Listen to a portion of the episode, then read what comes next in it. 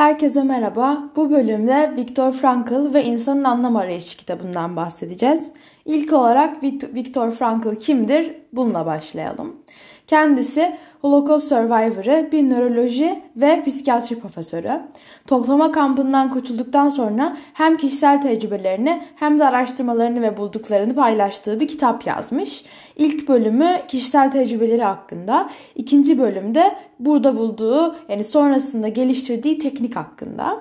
Frankl'ın bu kitabı 10 milyondan fazla satış yapmış, dünyanın en etkileyici kitaplar listesine girmiş bir kitap. Frankl 2. Dünya Savaşı, Savaşı süresince Auschwitz toplama kampında kalmış. Bu kampta annesini, babasını, kardeşlerini ve tüm arkadaşlarını kaybetmiş. Böyle bir kampta tüm yakınlarını kaybettikten sonra hayatta kalmaya çalışan Frankl hayatın anlamını sorguluyor. Ve bu sorgulamaları sonucunda çıkardığı sonuç hayatta çektiğiniz acılardan bir anlam bulmanız gerek. Yani hayatında yaptığı şeylerde anlam bulamayan insanlar hayatla mücadele edemiyor. Ama hayatında anlam bulan, kötü durumlarda bile bir anlam bulabilen insanlar her şeyle mücadele edebilir diyor. Frankl'a göre Auschwitz'te iki tip insan vardı. Bir, inancını kaybedenler. iki inancını kaybetmeyenler. Ve kendisinin de ikinci grupta olduğu için yani hayatta kalmasının en temel nedeninin ikinci grupta olması olduğunu düşünüyor. Frankl için hayatta bulduğu anlam yani inancını kaybetmemesinin nedeni öğretmeye olan sevgisiydi. Toplama kampındayken hep oradan çıkınca öğrendiklerini anlatmayı ve bunun hakkında bir kitap yazmayı hayal ederdi. Hatta Frankl bu e, teorisini bir adım ileriye taşıyor ve diyor ki acı anlam bulduktan sonra acı olmaktan çıkar. Frankl'a göre zaten insanların temel uğraşı acıdan kaçınmak olmamalı. Yani insanlar acılarını azaltıp haz almayı arttırmak için yaşamamalı. Yani sadece acılarla birlikte bir hayat yaşamayı ama acılara farklı bakmayı öğrenmeliler Frankl'a göre. Ee, bu kitaptan ikinci çıkarabileceğimiz derse geçelim şimdi. Frankl'a göre her zaman seçme özgürlüğünüz var.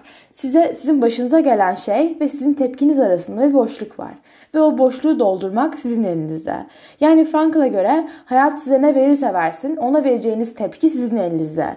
Bu zaten günlük hayatta çok duyduğumuz bir söz ama bunun üzerine en çok konuşan isimlerden biri Viktor Frankl. Yine kendisinin sözünü size direkt okuyayım. Bir insanın elinden alınamayacak tek hak vereceği tepkiyi seçme hakkıdır diyor. Frankl kitabında kişisel tecrübelerin yanı sıra geliştirdiği logoterapi tekniğini anlatıyor. Logoterapiye kelime olarak bakarsak logos anlam demek. Yani logoterapide anlam terapisi demek.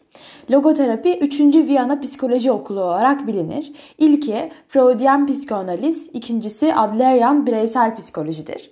Frankl'a göre Freud ve Adler geçmiş yaşam öykülerine gereğinden fazla odaklanmış ve logoterapiye de yani logoterapinin geçmişe değil daha çok şu an ve geleceğe odaklandığını bu yüzden bu üçüncü okula gerek olduğunu düşünüyor.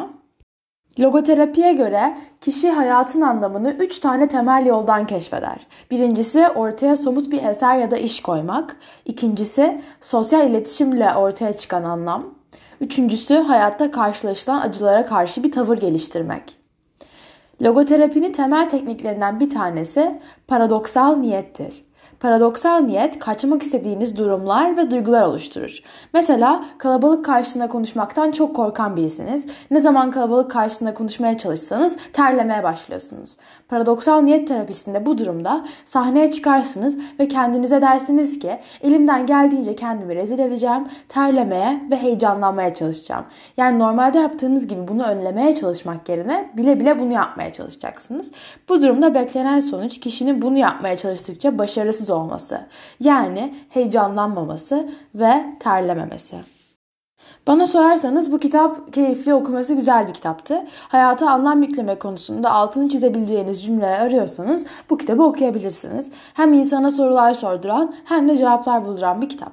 Bu bölümü beğendiyseniz ve yeni bölümlerden haberdar olmak istiyorsanız Instagram'da ufak bir giriş sayfasını takip edebilirsiniz. Görüşürüz.